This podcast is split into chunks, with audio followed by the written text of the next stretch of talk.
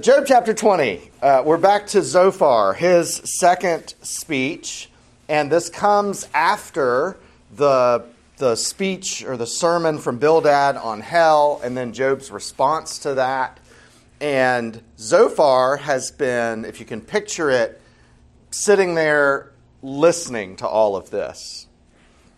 He heard the first round of speeches, he heard Job's responses, now he's heard the second speech from Bildad. And he listened to Job's response, and he especially, his ears perked up for the very end of Job's response. Because if you remember, at the end of chapter 19, Job agrees about the nature of hell, he agrees about his own experience, he disagrees with the system. He says he will be justified. We have that beautiful passage I know that my Redeemer lives. He'll stand on the last day. I'll see him with my own eyes. Even if I'm dead, somehow there's a way that I will see him. And it's got this beautiful, climatic, uh, uh, Handel's Messiah ending to chapter 19, except that's not the end. Job has one more part of his response, which is to turn to his friends and give them a warning and the warning of if you don't have room for undeserved uh, suffering in your worldview, then you don't have room for undeserved grace. And if you don't have room for undeserved grace, you're doomed. You're in big trouble. And you will end up in that place that you just described to me. So he gives them a warning and tells them to, to turn, to come back to God and abandon the system that they've made up of how the world works. And so Zophar is sitting there listening to all this. And how do you react when you're in a group of friends or at a table and somebody is talking to someone but you can tell they're actually talking to you or to all of you. And they're, they're delivering this sort of indirect criticism or warning about what you ought to do or about those people. And you know they know you are one of those people. And that's what's happened here. Job is talking about those people. And he's talking to Bildad. But Zophar is sitting there, and Zophar knows he's talking to me too. And he's right that Job is talking to him. And what do you do when that happens? Well, you probably get angry. you probably uh, are not willing to take that silently. So, Pam, would you read verses 1 through 3, chapter 20? Therefore, my thoughts answer me. Because of my haste within me, I hear censor that insults me, and out of my understanding, a spirit answers me. He's not too pleased with what just happened. He's troubled. He's disturbed. Um, he, he and, and I love verse 3. You know, it's in their language. It's not the way we'd say it today. But, but it's the equivalent of I, I can't just sit here and listen to this. I have so much wisdom within me, the wisdom wells up and must come out in response to you. There's no way that I could just sit here and let you say this stuff without an answer, Job. And so he feels compelled to speak from the storehouse of his great understanding. It's uh, uh, Derek Thomas's good phrase there. And the trouble, the problem, is going to be the exact same as it was before, which is they're not really listening to Job. They're listening well enough to hear the insults. They're listening well enough to hear Job's claims that he is innocent they're not listening well enough to Job. They're not getting enough understanding to see that Job's worldview is actually the one that makes sense. And Job is pointing out flaws in the system. He's not just reflexively saying, I didn't do it, not guilty. There's a method to Job's madness. There's rationale and logic and biblical reason behind what he's saying. And that's what his friends aren't hearing. And I'm sympathetic to his friends. I trust y'all are too. Because when you go to someone with a criticism or a critique or an accusation, and the first thing they do is to defend themselves, we don't often give their defense much weight. We just think, of course, you're being defensive. And that's really, I mean, being defensive is the world's greatest accusation, right? Because what, what is somebody supposed to do? Say, no, I'm not, and then be defensive? What? And, and when someone is saying to us, I don't think you're right, I hear what you're saying. Job demonstrates great understanding of their argument. He really understands the system. And he says, I don't think you're right. And here's why I don't think you're right. And here's why I am blameless and why this is not what I deserve. But they're not hearing him. And, and the way you can tell they're not hearing them is basically the only thing that changes between the speeches is the volume and the number of insults. The arguments don't change. The logic and the language doesn't change. It's just maybe if I say it louder and meaner, you'll listen to me this time. And the how much of Bildad's sermon about hell did Job agree with? 99% of it? The difference between chapter 18, the Sermon on Hell, and chapter 19, Job's response, are pretty minimal. Job agrees with the categories of what hell is like and what that experience is. And he says, I'm not just saying that in the abstract like you are. I lived it. I think you're exactly right about what hell is. So the point on which they disagree is the application, what that means for Job's life. And so Job has listened to this great sermon on hell He's agreed with the theological content. He disagrees with the application because the system doesn't work and it doesn't line up with his experience. And so he says that. And then Zophar comes back and says, There's so much wisdom. Why won't you listen to the sermon? That was an absolutely perfect sermon on hell, and you weren't even listening to it. And you've got to figure, Job, I mean, which is why we're going to get to a point where Job basically gives up on his friends here after this next speech. It's like, this is getting us nowhere. Because there is a lot of agreement about the theological subject. There's a lot of disagreement about what that means for Job and what that means in this case. And Zophar, responding to Job, doesn't change his content except in one way, and that's what I mean by louder and meaner. If you remember, which I don't expect you to, Zophar's first speech Zophar was trying to do the kind of good cop, bad cop thing. He had some positive things to say about Job, and then he had these negative criticisms. He's trying to do the, what they call it, the, the criticism sandwich. You say something nice, and then you give the hard criticism, then you say something nice again. And he's trying to be pretty balanced in his first speech. But in this speech, Zophar makes no effort at balance whatsoever. He is going to focus 100% of his attention on what's wrong with Job and on, on the problem. And so that uh, leads to some pretty intense language and response here. Crystal, can you read 4 through 11?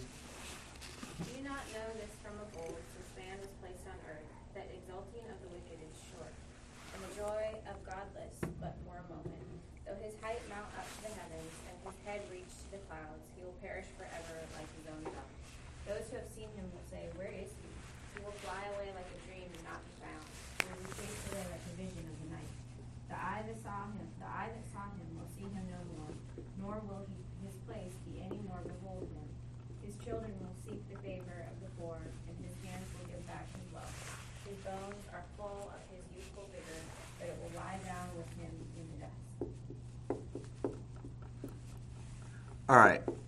So, to this question, remember the system says immediate retribution. Good people get good things, bad people get bad things, no exceptions immediately. And that's been Bildad's argument is no, the wicked do not prosper. That's not how the system works. And Job has come back many times and said, Bildad, use your eyes. Look around. Does that jive with your experience? And so Zophar comes along, and to this question of do the wicked prosper, what does he say in this speech when he talks about the joy of the wicked? What does he say about it? Short. It's short for a very little while. And he doesn't mean that the way we might try to say it, which is that this life compared with eternity is just a little while, and so the wicked who prosper in this life, in the grand scheme of things. No, no, he means like Thursday. Yeah. The wicked can have a good Thursday, but Friday it's all going to get pretty bad. Yeah. The wicked can have a great 27, but 28 through 35 are going to be a nightmare. That's so Zophar's argument is it's just for a little while. And so Job, these exceptions that you're trying to give they prove the rule. They're not actually exceptions because all of that is going to come crashing down. Now, what's the implication of that? if the wicked prosper for a little while, but in this life it will always all come crashing down, what is Zophar saying about Job? That's you! you prospered for a little while, longer than you might have expected. But it always happens in this life. It will come crashing down on the wicked, and you'll get what you deserve. Not just in eternity, now. And that's the category that he's in. And so he says, your, your pride, he uses the Hebrew poetry uses a lot of contrasts. And his pride ascends to the heaven, but he'll be consumed like fuel, which is dung. So that contrast between the heights of heaven, the lowly depths of dung, um, the expression Derek Thomas compares it to for us is uh, the higher you are, the harder you fall. That's the point he's making. Is that if the system elevates the wicked, it is only to magnify their fall, but it always will happen. And he uses three different, very short metaphors here. Verse 7 fuel in a fire, that's the dung, is the they're basically burning cow patties or ox patties for fuel, and what's left of them after the fire burns up? Nothing. And so it will be with the wicked. They were there and then they were not. They were completely consumed. The second one, verse 8, he'll vanish like a dream. Dreams seem so real when you're in them, and then what happens when you wake up? It is completely gone. It has no existence, it has no substance. So will the wicked be. And then verses 9, 10, and 11 a man who disappears, somebody who had youthful vigor, somebody who had uh, wealth in their youth, it will expire along with him when he turns into dust. And so, just that rapid fire metaphors of anything you can think of, Job, that once had substance, that once had value, that once seemed like it was something, and it ended up as nothing that's how it works with the wicked. It can seem like something for a while, but it's a very little while, and it will always come crashing down. But Job had a long period. Yeah. Right? Certainly not like a you know a day. You know? Not a few days. Yeah. yeah. And I wonder if they saw, thought during that period he was wicked. You know what I mean? Like, yeah, we'll actually come back to that because okay. they they uh, during that period they may not have thought it, but right. now they look backwards on it and do. And so far, right. so we'll get revisionist history, yeah. okay. Zophar will get very specific about that accusation in, in just a few verses. So uh, you're on the right track there. And don't get, I mean, I, I made it hung up on the time when I said Thursday or age 27. Yeah. The real crux of this position is the in this life. Okay, right, right. In this life, you will see blessing for the good, bad for the wicked, period. And, and, and the argument that they're making, which is the fundamental argument we have to put to death in our own minds, is that you can look at how someone's life is going and make a judgment about the condition of their faith or their soul. That is the, the that way lie madness, right? You cannot go down that path. Now, there's one exception to that rule yourself. You should examine yourself that way. That doesn't mean you should, that you should come to the conclusion that because the circumstances of my life are bad, my faith is weak. It does mean you should ask the question Lord, am I rebelling against you? Is there some sin that I'm not willing to give up? Is there that line of questioning is essential in our own lives. And then we may come to the conclusion that Job comes to, which is no, I'm innocent before the Lord. I'll be vindicated. He has a different reason or purpose for this. There's something going on in the heavens that I'm not privy to. That may be where you end up, which is great. We have to go through that examination ourselves. We should not go through that examination with everyone we encounter whose life's in a difficult circumstance. that is that is not good. Um, it's judgmental without all the data. Um, it, it, it lacks data for sure. So then in the next section, 12 through 23, Zophar goes on this rant that when you do wrong, there's no ultimate profit there. And this time, instead of using a bunch of short metaphors, he takes one and uses it in a bunch of ways. Just use your eyes from verses 12 to 23. There's a category of words. There are words about a certain subject.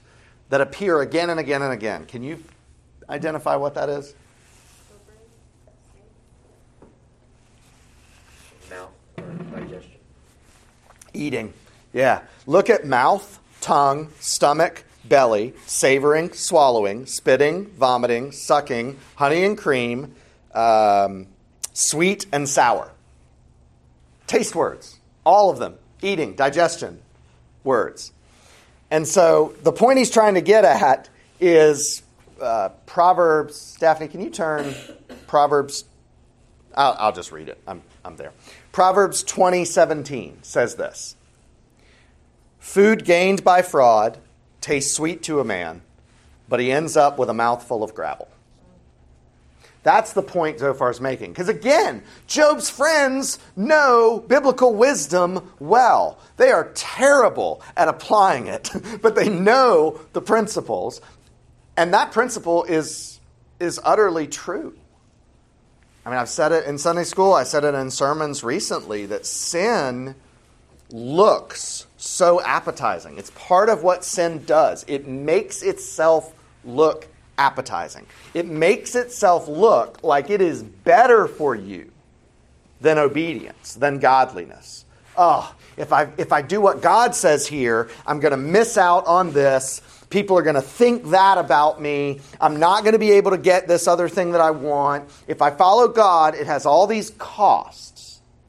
But if I just make this one compromise and do this one thing I want to do, even though I know God doesn't say it, look at all this good stuff that's going to come from it. Isn't that what sin does? Again and again and again. It tells us this is better for you. Genesis 3. Did God not say? I just just isn't this the one time where you could honor this other principle of God's by ignoring this really clear thing that He directly told you to do or not do? And go, yeah. And then we can sometimes convince ourselves that on the whole, we are obeying God by disappointing God. Because, and here's everybody's favorite sentence God would want me to. That's how we justify it. God would want me to be happy. God would want me to have this. God would want me to get this promotion. God would want me to make this extra money. God would want me to preserve this friendship. God would want. We deceive ourselves in so many ways because sin doesn't come to you in its ugliest form. Nobody would Nobody be attracted. be attracted to that. Sin comes as this sugar coated poison pill. And you look at it and like, I like candy. I mean, it doesn't look dangerous. looks looks pretty good. And you oh, sweet. Uh, that's pretty good. That's what sin does, even though it is filled with poison and death. And so that's Zophar's point here, is that uh, it looks good, and then you indulge in it, and it brings death in the end. And so you you uh, savor the evil deeds, you benefit, you profit from the evil deeds at first, but that outcome will never be what you get in the end. Kind of drugs, you know, take Yeah. that initial one, you know, and then you get that sweetness starts disappearing, and then it's a, you know, it's a crave, apart. I think it's interesting and not at all coincidental that drugs or anything we find ourselves addicted to, the chemical dopamine hit, is exactly the way the Bible talks about sin and that cup and drinking, and you need more and more, and it makes you thirstier and thirstier, and in the end, it just kills you. Yeah. And it's why our friend uh, Dale Stapler teaching the Equip, you know, in, in recovery, they talk all about the addiction cycle and how that works, what the physiological triggers are for your addiction, and how that. And he just crosses out the word addiction and writes sin and calls it the sin cycle because it, it is exactly the same. Um, we think there is something we want. We have this craving for it. We go through this period of justifying why this is the time that we should get it. Then we, we do it. We use whatever it is. And then we have that period of guilt and, oh, I shouldn't have done this. And then we just circle right back around to the, but I want this. And, then we get- and that is the, the sin cycle. Zophar concludes. Daphne, will you read 24 through 29? He will flee from an iron weapon. A bronze arrow will strike him through. It is drawn forth and comes out of his body. The glittering point comes out of his gallbladder. Terrors come upon him. Utter darkness is laid up for his treasure. A fire not fanned will devour him. Neglect in his tent will be consumed. The heavens will reveal his iniquity, and the earth will rise up against him. The possessions of his house will be carried away, dragged off in the day of God's wrath. This is the wicked man. This is the wicked man's portion from God, a heritage decreed for him by God. There's no escape for the wicked. And again, if we if we spiritualize this, if we point, if we draw this out across um, eternity, absolutely true. You will reap what you sow in God's ultimate working out of all things. But that's not what he means. He means now, this life. It will happen. There is no escape. Your deeds will find you out. You'll be exposed. You'll, you'll reap what you've sown. It will be bad. And Zophar is so convinced about this that did you hear him what Daphne read? He's done. He's done with Job. This is Zophar's last words to Job. He will not participate in the third round of speeches. He has nothing else to say. Job is not listening. The system is right. And Job will be found out in the end. And if you listen closely to some of the things Zophar said in there, and you, you sort of piece together with some other things that he said. So, like if you look at verses 26 and 28 in that part of the speech, and then you go backwards, look at 21 and 22. He does it earlier than that. And this is to Pam's comment earlier. Zophar seems to have a real problem with Job's wealth. And he's decided in his mind that Job must have gotten that sinfully. That that wasn't an accumulation because of blessing, that that was an accumulation because of cheating, because of evil, because of stealing, because of sin. And that's why this is all falling down on him now. And I mean, what what envy must be at work for that. It's not it's not so utterly strange to us. I don't say that as in like who in the world could think that way. No, I say that as somebody who sat in traffic and looked at the really nice car that I wish I had from the person on the other side and thought, eh, what if that bicycle just crashed and scratched the side of it? What would happen then? right? That's that's level one so far. But we do that. I mean, well, there's oftentimes, you know, when someone's just you know, loaded, everything seems to be going Yep. they have this great life, and you think, yeah. yeah, when it all comes crashing Right, down. Right, exactly. Yep. You know, that kind of like you in that way. And that is that is Zophar and and Job at this point. So any questions on that part, what Zophar says to Job, and then we'll dig into Job's reply to Zophar. One last thing. I think that it, it almost seems like they're trying to um, just like they want. They don't want to think this could happen to them, so they got to distance themselves. By hmm. oh, surely he's been really evil. There's really evil sin things, and this could never fall upon me. Because I think we do that. When- That's a great point. Something happens, you kind of like go. Oh, there probably was something, you know, and stuff because you know I live this, you know. this Because and it goes back to the question on the board a few weeks ago. Who wants to live in a world where that could happen to good people? Yeah.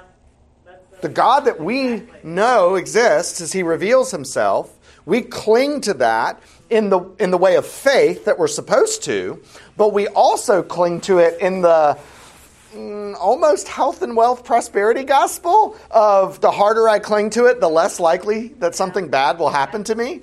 And I'm sorry, you don't find that in scripture anywhere. In fact, you find maybe an inclination of the opposite, which is that the more closely you're identified with Christ, the more of his sufferings you'll carry down as you're buried with him. And I mean, I, I wouldn't. don't want to think. I mean, No. you but you don't want to, I guess, really believe it. I, Well, that's why part of the this is a little bit of a rabbit trail, but part of the sermon today, the whole sermon today, is about all of these options that we have God or not God? And there's all these other religions. And there's how do we know that Christianity is the right religion? Why should Judah have listened to Isaiah and turned back to God compared with the alternatives? Why should the Colossians have done that when Paul came back to them and said, hey, don't turn away from Christ? Why should we do that? We all have lots of options. And one of the things that always makes me chuckle about Christianity is if you were going to create a religion out of whole cloth, just I'm going to make one up to attract as many people as possible, this is the worst religion ever. Hey, great news. The closer you are to God, the more likely you are to suffer. Wait, what? yeah, and you're and you're not allowed to make yourself suffer on purpose because suffering doesn't bring you closer to God that way. So now get out of like the monastic and the self-flagellation and penance and all that. No, no, it doesn't work that way. We're just saying the more purely you follow and walk with God, you should expect pretty bad things. Uh. Okay, and what can I do to change that? Mm, nothing. Nothing. And what's the point of that? To get you to walk more closely with God so that you'll have more perseverance through more sufferings? Uh, yeah, sign me up.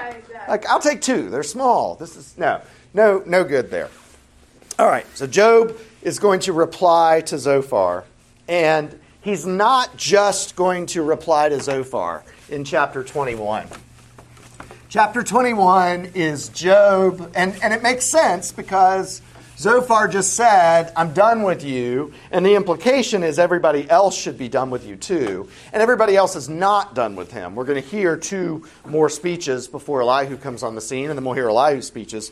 But this is sort of summary argument. This is in the end where uh, Zophar is drawing the line in the sand. This is the way things are. This is the system. We've got nothing else to say to you. So Job takes chapter 21 as an opportunity to kind of go category by category or point by point through the accusations that have been leveled against him and the points that have been made.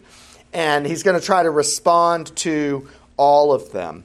And what's important is the posture in which he does this. So let's go back to our question a few minutes ago about how we respond or how we treat someone when an accusation is made and a person needs to give a defense.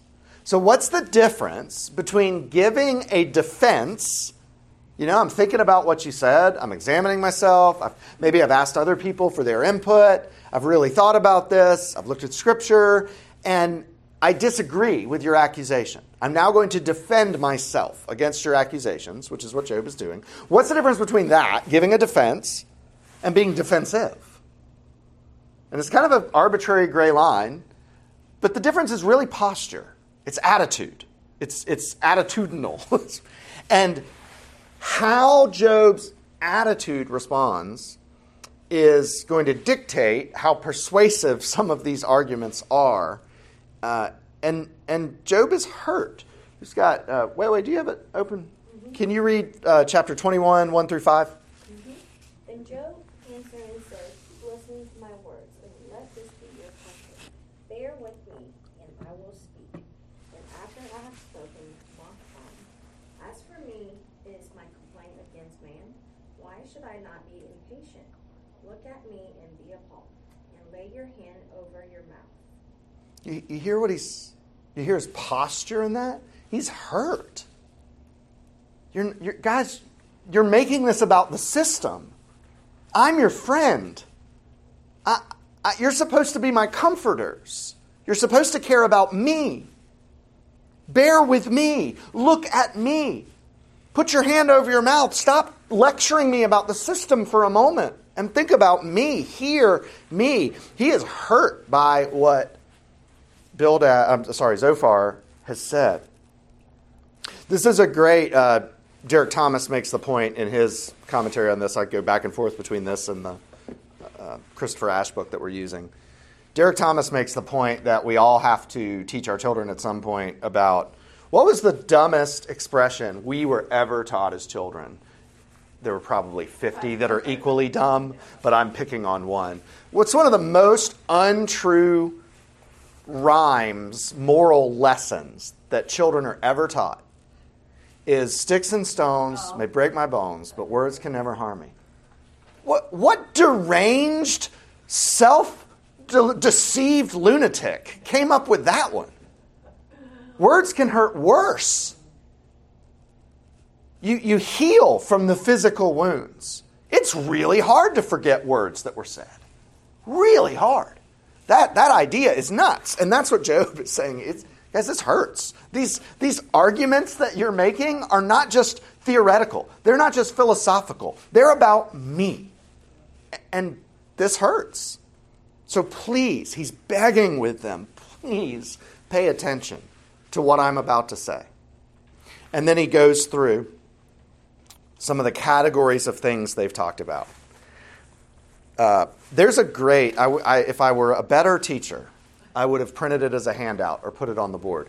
There's a great table in this commentary where Derek Thomas takes what Job says in this chapter, and then he shows you the chapter and verse for where the friends made that accusation or made that particular point, and Job's the summary, what were the friends arguing?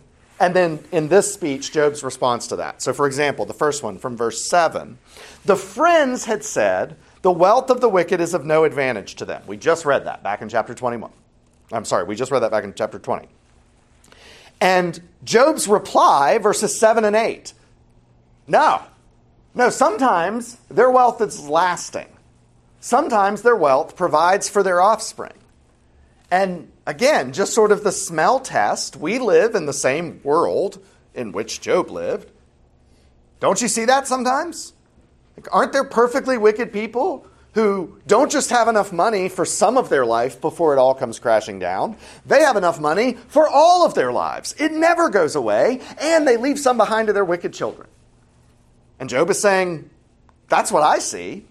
You claim that that wealth is of no advantage. That's not what I've seen. In verse 7 uh, and then in verse 13 of chapter 21, Zophar had asserted that the wicked die prematurely. And Job has two issues with this in verse 7 and in verse 13, which is first, they they many of them do live long lives, and many of them, because of their prosperity, their wealth, their and they sort of uh, what we used to say about J. Vernon McGee being on the radio 30 years after he's dead, though though dead he still speaks. Right? Their their reputation, their wealth, their prosperity lives beyond them and testifies back to their lives. So the wealthy wicked have that going for them. They don't necessarily live short uh, lives, but also they go down to the grave in peace. They can pay for the, the nicest uh, end of uh, life care facilities. They can pay for the extra pain medication. They can pay for the really nice funeral. They can die knowing that their family's provided for financially after they're gone. It's like the, even in their deaths, they have all kinds of these advantages. What are you talking about, Zophar? Verses 8 and 11, Job responds to Bildad's idea that the wicked die childless, which, by the way, is a pretty brutal thing to say. We mentioned it back at the time, chapter 18. Job's children were all dead. Job's about to die childless. And Job says, not always. Verse 8 the child, they see their children established around them. Verse 11, they send forth their children as a flock. There are plenty of wicked people who have lots of children. What are you talking about, Bildad? Verses 17 through 19, Job responds to his friend's argument that the wicked are blown away like chaff. And Job has a pretty sarcastic response here, which is, How often? How often does that happen?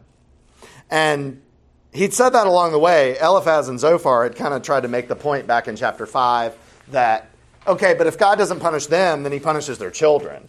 Like there's never this big gap, there's always that more direct connection.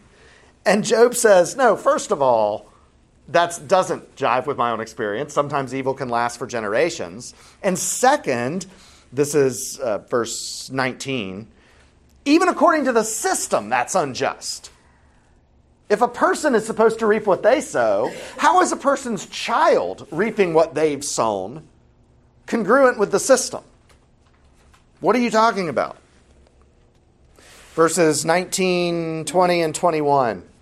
His friends had made the argument that uh, sorry that's that is the argument that god will punish the children if he doesn't punish the evildoer and job says well what about generations that increase in power and wickedness which our minds as christians we should think have you ever read the book of kings like, there's some pretty wicked kings whose children don't get worse things from god they get more power even though they become more evil job says this doesn't jive and that doctrine this is the argument in 19 through 21. In the system, that's morally unacceptable. That doesn't fit. Verse 22. Earlier, Job's friends had said they'd rebuke Job for asking all these questions of God. You can't seek out to understand God's ways, Job. That's not appropriate. Who are you to try to understand this? And that's why this wicked stuff is happening to you. And Job's response, this is verses 22 through 26, is everybody dies. You can't look at these outcomes and say that that says something about people's standing with God. You can't look at my death and say, yeah, see all these bad things you did? Because then what are you going to do when you look at the death of the truly righteous person? They die too. Everybody goes through this. And therefore, implicitly, of course the questions are worth asking. Why doesn't the world look like the way you would expect it to work if the God who says he is really is? And then verse 28 is um, his friends had made the argument. They, they had challenged him. Show us a wicked man dwelling in a fine house. It cannot be done. That argument was made three times chapter 15, 18, and 20. Show us this theoretical righteous person uh, who's suffering. Show us this theoretical wicked person who's being blessed. Of course, Job doesn't actually have to look far to find one of those options. But Job says, uh, talk to anybody. Talk to anybody. He says, talk to any traveler. Grab any passerby off the street, is the implication here. Find any random person and ask them, hey, have you ever seen a really bad person with a really good life? And do you know what they'll say?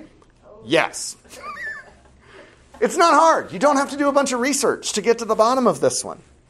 He says, uh, verses 31 through 33, their funerals are splendid affairs because their ill gotten wealth can pay for it.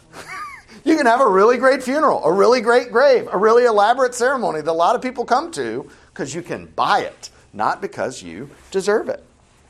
And so Job is thoroughly unimpressed with what his friends have to say. And uh, Brad, you have uh, 21 verses. Read 22 to 32. Will any teach God knowledge, seeing that he judges those who are on high? One dies in his full vigor, even wholly secure. His pails full of milk, and the marrow of his bones moist. Another dies in bitterness of soul, never having tasted of prosperity. They lie down alike in the dust, and the worms cover them. Behold, I know your thoughts and your schemes surround me. For you say, Where is the house of the prince? Where is the tent in which the wicked live? Have you not asked those who travel the roads? And do you not accept their testimony that the evil man is spared in the day of calamity, that he is rescued in the day of wrath? Who declares his way to his face? And who repays him for what he has done? When he is carried to the grave, watch is kept over his tomb. The clouds of the valley are sweet to him. All mankind follows after him, and those who go before him are innumerable. How then will you comfort me with empty numbers? There is nothing left of your answers but falsehood. We heard this argument before. Yeah, because we read Ecclesiastes. This is exactly what Solomon said in Ecclesiastes. And this is part of the reason why I believe, and I'm not certain about this. I'm telling you what I think. But this is why when I preach to Ecclesiastes, I'm of the position that Solomon does not come around in the end, that Solomon does not come back to true faith. And I think one of the major differences between Solomon and Job is that possession of humble reliance on God, because they say exactly the same thing. They see exactly the same thing. They experience exactly the same thing. Job experiencing undeserved suffering, Solomon experiencing undeserved grace. They're on this is exactly the same thing, same questions, same analysis. But Solomon ultimately concludes meaningless, emptiness, vanity of vanities. And Job asks that question, but he will ultimately decide God will do some convincing, that it's purposeful. It is exactly what he sees. The, the level of purpose, why, what is happening here, is the level. There, there is, as we'll read from Colossians today, Christ is holding all things together. There is in creation and in history a design, a reason, and a purpose for every single thing that happens. Some of it we don't even think about because it's trivial. Why is chair this way, right? it doesn't mean there's any less design and purpose. Everything that is created falls under Christ having design and purpose. And when you look at history, every single event in every single life in every single moment of history falls under Christ's design and purpose. And we look at it and say, chaos and God says, no, study more closely. So we pick a sliver like Job, and we study more closely, and we get all the facts, and we say, oh, that's not chaos, that's cosmos. That's organized, designed, well ordered, purposeful. It just looks like chaos when I don't bring humble faith into it. And that is what happens. And it's why the, his friends are wrong. You're allowed to complain the way Job does about the way God is working in the world. Lots of people do in the Bible. The psalmists complain about the ways God works in the world. The prophets, Habakkuk is a whole book of grievances, complain about them, but they do it with this humble um, optimism, this heart of faith that says, Teach me, O Lord, show, show me. I know it has to be because of who you are, but boy, this isn't what it looks like. And his friends are waving their arms saying, Don't look behind the curtain. There's nothing to see here. There is no incongruity. Everything is exactly as it ought to be. And any sane person looking at the world says, This is not how it ought to be. And that's what happens. So, in closing, Derek Thomas gives us four lessons the book of Job teaches us about, and, and any of the passages that deal with this sort of thing teach us these lessons. Psalm 73 does, uh, Habakkuk does, but these are, these are good things for us to keep in mind. One, is, I think I said, Derek Thomas gives us four things, not my words. One, we shouldn't be confused, sorry, we shouldn't be surprised when we're confused by the way God deals with us. It, it shouldn't surprise us that the way God works in the world and the way God deals with us is confusing. God is essentially incomprehensible. He is God. We are not. That's where Job will get when God says the last word about these things is you cannot understand. You don't know what it's like to make the creatures of the deep. You don't know what it's like to say, let there be light, and it happens. You don't know what it's like to set kings on their thrones. So don't be surprised when you look at what's happening in the world around you and say, What? Don't be surprised. That doesn't mean we shouldn't be hurt by hurtful things or impacted by sinful things or confused, all of that. But we shouldn't be surprised that an all powerful God operates his world differently than we would. He's just that different. Second, alongside of that, to be troubled about the way God deals with us, to be troubled about the way God is working in the world, is not a sin. It is not sinful to look at something and say with our hearts, that should not be. What we, what we mean is, it ought not to be. What we mean is the creation is crying out. What, we, what we're longing for is redemption. If we say that can't be or God isn't good, that's different. That's a different kind of accusation. What we really mean when the heart of faith cries out in those moments the cancer diagnosis, the, the good person who dies early, the, the struggling in poverty, the, the, the child with a, with a lifelong disability what we mean is, oh, I long for redemption because this isn't right. And that is not a sin. It is never a sin to long for redemption. Third, trouble is a time of great temptation. When there is trouble, Satan is nearby. And Satan wants to use trouble to make you distrust God, to make you doubt God, to make you turn against God, curse God and die, right? That's what Jesus is going through in the wilderness. He's hungry, he's exhausted, he's hot. And who shows up? Satan. And what does Satan say? Look, this path that God has for you, Jesus, where you become the king and all, eh, look, I got a much easier one. Just do this one thing, and I'll make you ruler over all this. I, you hungry? I'll give you some bread. Just do this one thing.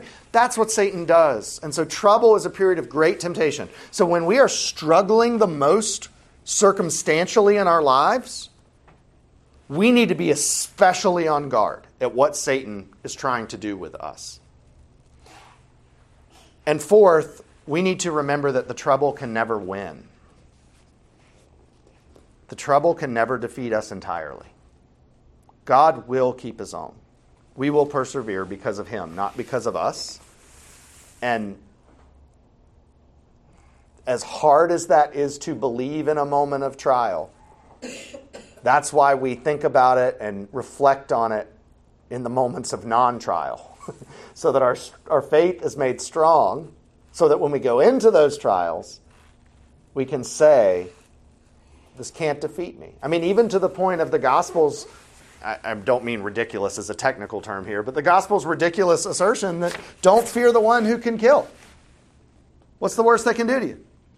She's like, uh, they can kill me. That sounds pretty bad. I'm like, nah, don't worry about it. That's the worst they can do. And if that's the worst they can do, it's not so bad.